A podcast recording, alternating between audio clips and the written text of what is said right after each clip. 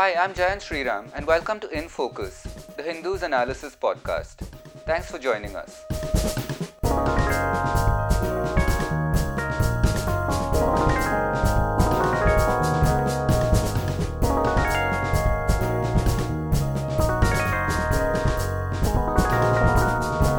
This episode looks at one of the aspects of the economic stimulus package announced by the government that was done in five tranches last week. There were, of course, several aspects to it, and while it's difficult to discuss all the details threadbare, one could make a distinction, even when the package was being announced, between measures meant to address immediate problems and those that were clearly reforms meant for the long term. The response to the package as a whole was fairly lukewarm. There were questions asked about the rupees 20 lakh crore calculation.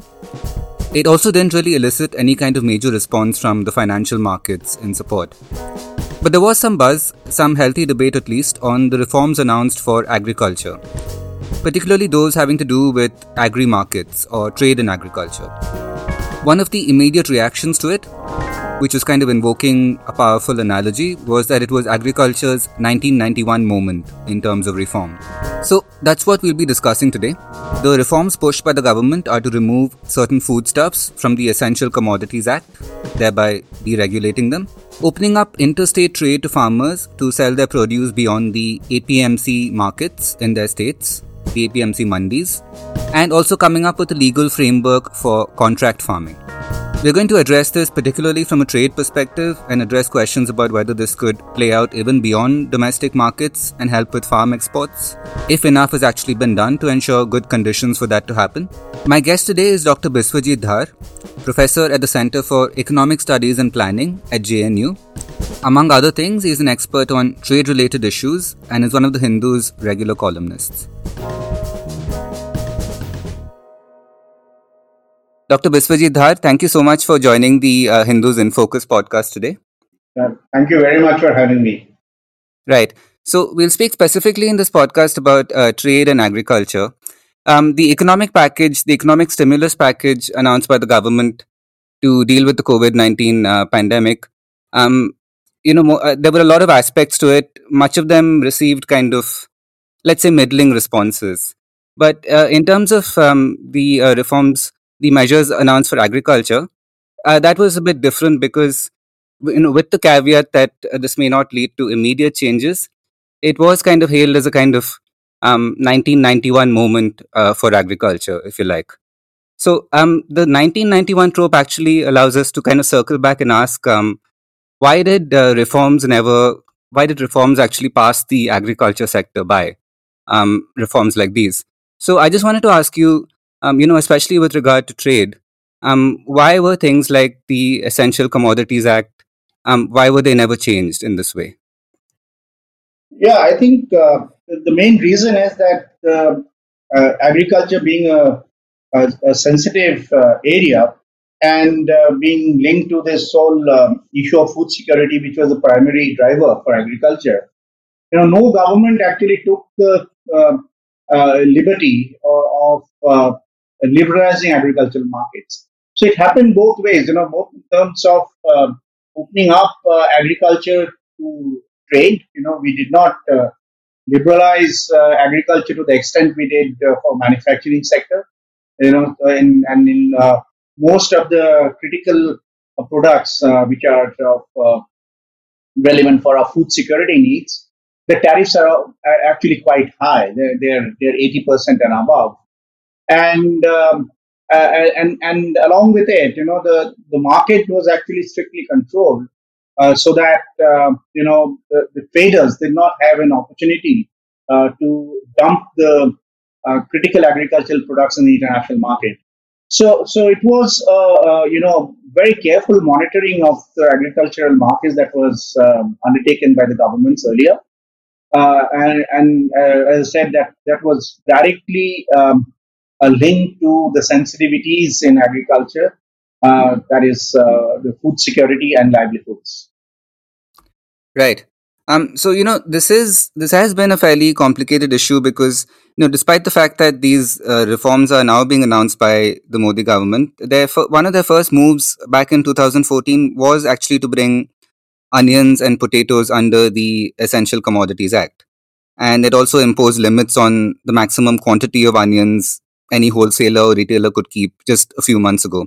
So, I mean, I didn't actually ask you, um, you know, to, to actually get into detail about the Essential Commodities Act and how it works, but perhaps, you know, through answering this, we can also address that.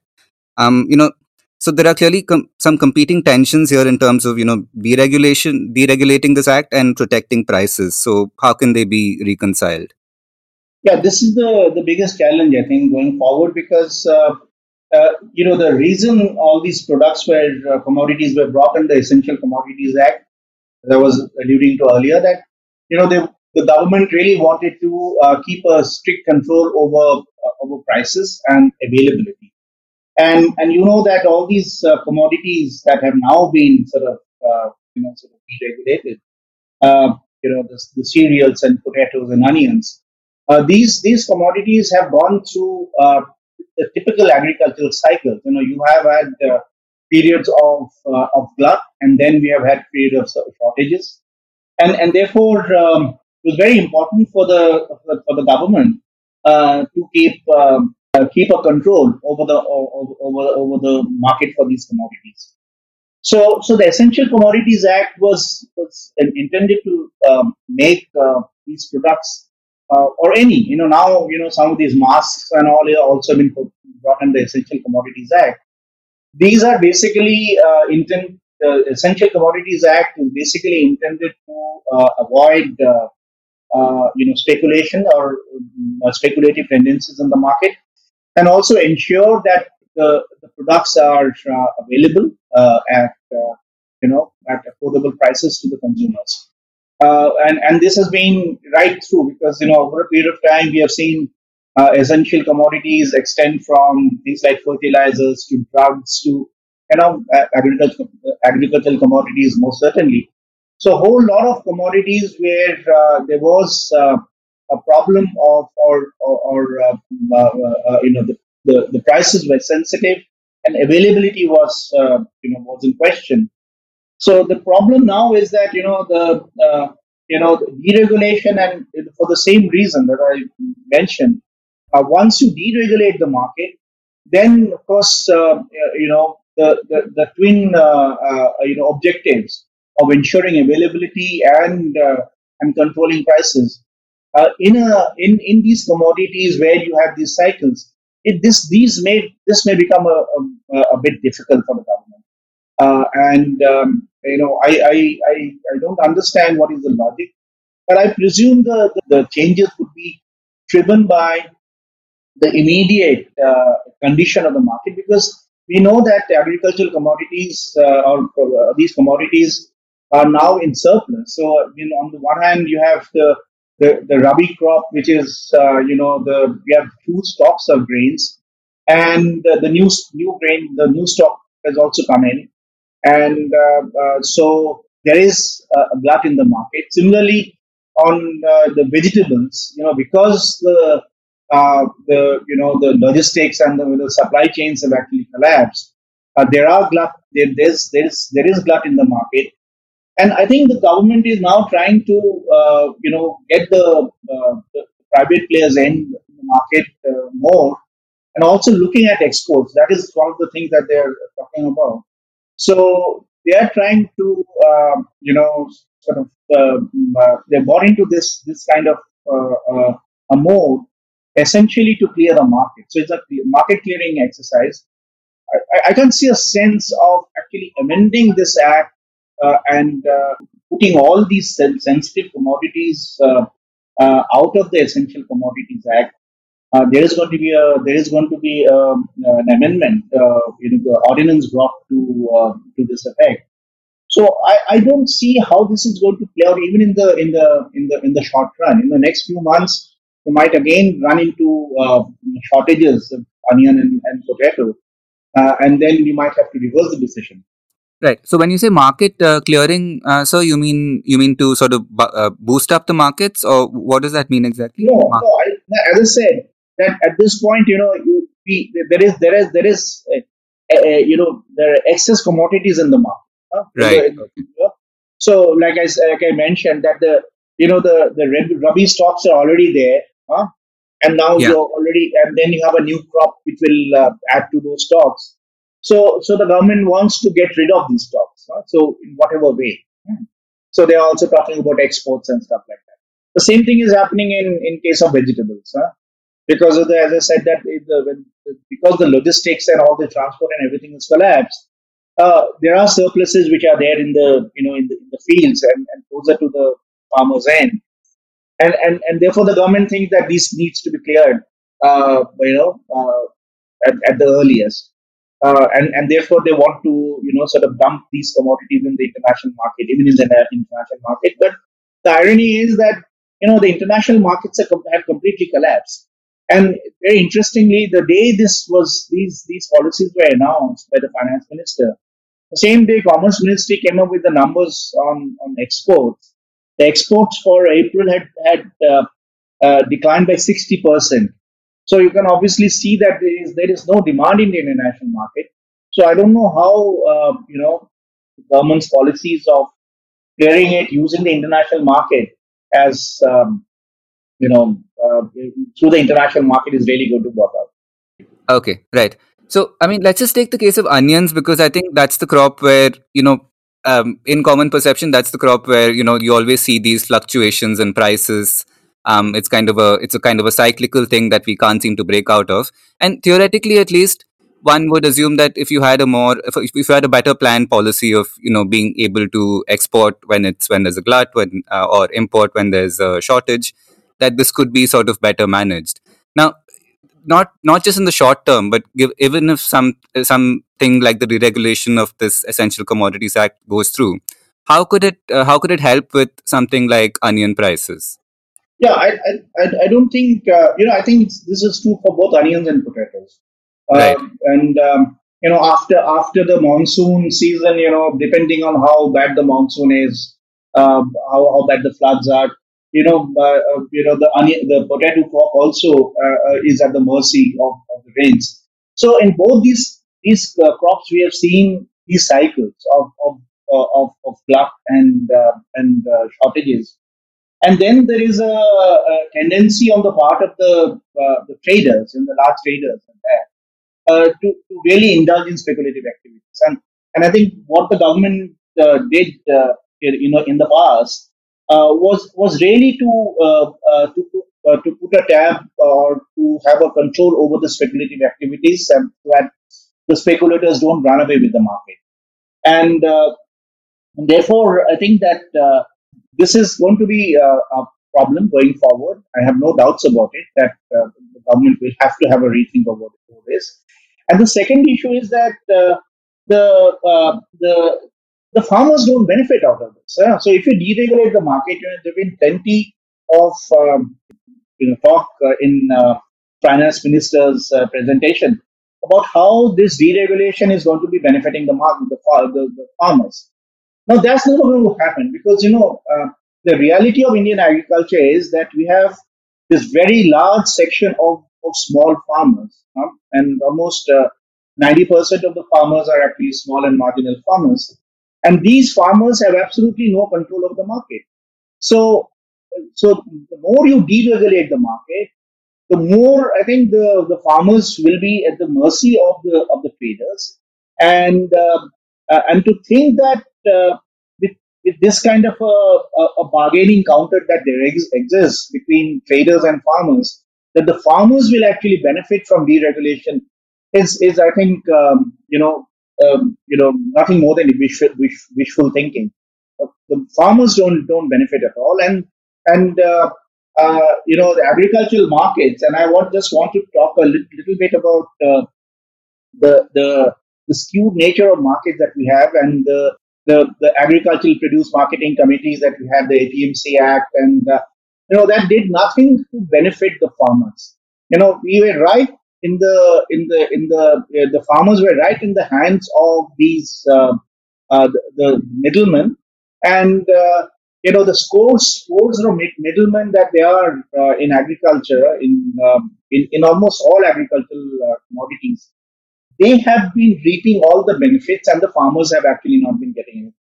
And you would know that you know, in the last two, uh, uh, you know, uh, three years, the government has actually brought in, um, uh, you know, a, a new framework. You know, they have this uh, Agricultural Produce and Li- Livestock Marketing Promotion Facilitation Act.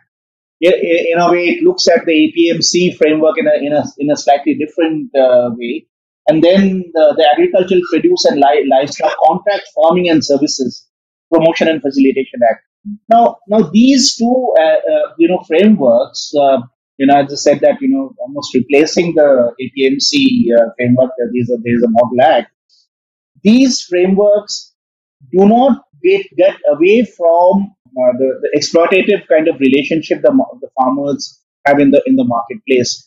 So the, the middlemen are there, you know, the, the, the all these commission agents are, are very much there and uh, there is no way that uh, the government has actually tried to reform agricultural markets by uh, by putting in place these two uh, uh, legislations. Now, now my idea or my argument has always been that you know the farmer producer organizations had really to be strengthened, and uh, so that the farmers get uh, uh, the, the the benefit of collective bargaining and we have this, you know, wonderful model in India, the, the cooperative, uh, you know, model in in in uh, in milk. Now, I don't understand why uh, no government thought of uh, extending a similar kind of model where the farmers, uh, you know, cooperatives or these farmers, farmer producer organizations, the FPOs, were strengthened so that uh, the, the the farmers could eventually benefit. So I don't see how you know all this uh, talk of deregulation uh, would uh, do anything to uh, change the condition of the farmers. The farmers will remain. Uh, they, they'll never get the, the proper realization of the, the produce in the market marketplace. Uh, so the exploitation will of the farmers will actually continue. But some of these regulations do deal with things like, you know, bypassing the APMC and allowing farmers to kind of enter into pre-sowing contracts with, say, companies that might want them to, you know, grow a particular kind of crop. Um, but but you're saying that's not the way to really uh, help the farmer in this in this regard. No, no. I think you know even even even for that matter, contract farming, and we have a lot of these stories right from the time that Pep- PepsiCo started, uh, you know, uh, um, engaging in contract farming in in Punjab and potato, potatoes and stuff like that. We have all these stories, you know, uh, on how contract farming really does not actually benefit the farmers eventually because the farmers are still at the mercy of another, you know, another middleman. Because the contract farming, basically, you know, if it's a company which is actually uh, uh, handing out a contract to the farmers, the uh, the, the farmers will be dependent on on the companies, whatever prices that they offer. So I think that eventually the um, uh, the you know the ultimate solution or the right solution for this is to get the farmers to uh, to get to, to be better organized and and uh, the collective bargaining of farmers in this uh, agricultural markets is the way forward. You know, unless you have that kind of a model, uh, you know, these kinds of frameworks where you are facilitating the access of of, of traders or companies uh, to the farmers, and then you know, if you're hoping that that is going to bring better opportunities for the farmers to realize uh, the right kind of prices for their produce, I think I think you're barking up the wrong tree. Right. Okay. No, that's a really interesting point. Um, sir, I'm going to uh, ask you ask you a little bit about uh, exports now because you know, as you mentioned, some of these some of these measures are in a way you know trying to play the market. Now, speaking about the market for um, exports of Indian farm produce, what has been the potential um, for this, and in which and in, in what respects has it not been met so far? Yeah, you know, uh, exports of farm produce, you know, we were only had uh, some of these traditional exports, and those, these are the ones which are dominating agricultural exports from India. And we have not been able to uh, expand uh, the uh, our, our basket for obvious reasons. You know, one is that we don't, we, we are not a con- country which actually produces a lot of surpluses. And this is, as I said in the beginning, that this is a country, you know, where agriculture is driven by considerations of food, food, uh, food security. So uh, we we produce for our own consumption, and I think that the little surpluses that we talk about, uh, these are these are not really uh, uh, they shouldn't actually be there at all. You know, if the distribution of food grains, for instance, was proper, we wouldn't have actually got the we wouldn't have been actually sitting on the buff, buff, you know, or even on the buffer stock. Um, you know, I the reason I'm saying this, you know, you just compare the production, food production of India and China. China's production is more than double that of India, and now we have comparable population. So, and, uh, and therefore, you can clearly see that an average Indian is actually consuming less than half of that, and a Chinese is, is at this point in time. And uh, and again, we all know that you know we are a country which has the largest number of undernourished people. So if the distribution was right and people had, and you know, the, the poor had the had incomes in their hands, uh, possibly the the amount that we produce, the, the, the food grains that we produce, actually run short of the demand. Um, now, the uh, one area where we have a lot of potential, uh, in my view, is is horticulture.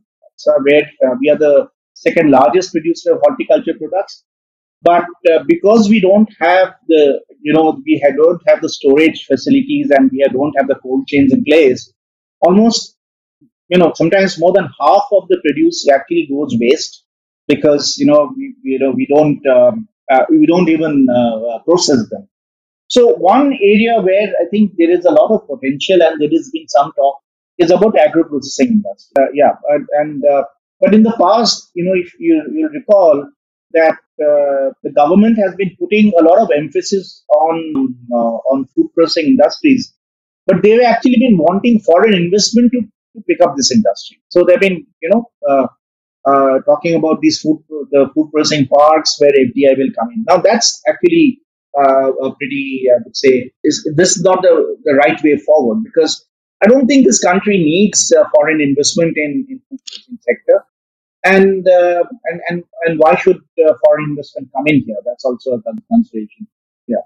So I, I think that you know there was there is a there is a serious uh, need to for the government to encourage investment in uh, in food processing sector and that and I've been arguing that this could be actually the uh, the, the beginning of a new model of, of, of development because if you start uh, focusing on agriculture on, on agriculture in rural areas and uh, and make this sector as a fulcrum of of uh, of, of growth in future.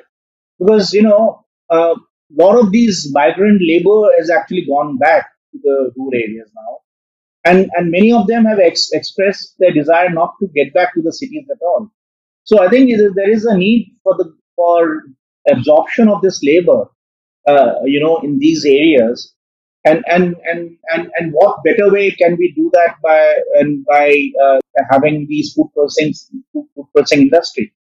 So so that should be the focus of, of exports, I think. And uh, but the the big bottleneck there and is that uh, we do not produce uh, these products uh, conforming to the global you know food safety standards.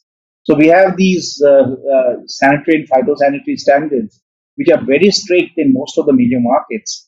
And I think there is a need for us to really look at these standards and see how these can be applied from the farm to the factory, uh, or rather to the factory gates, and and how uh, we can actually be uh, uh, become not just globally competitive, but be able to sell these products uh, overcoming all these the safety considerations that are, that are that are there in the market.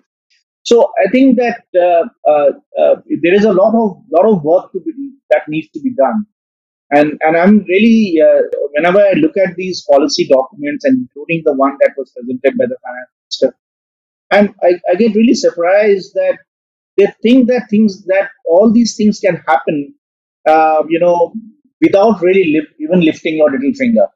Um, uh, and uh, the fact that you need to have a very uh, you know well coordinated strategy to um, to reach the global markets and to establish a footprint there.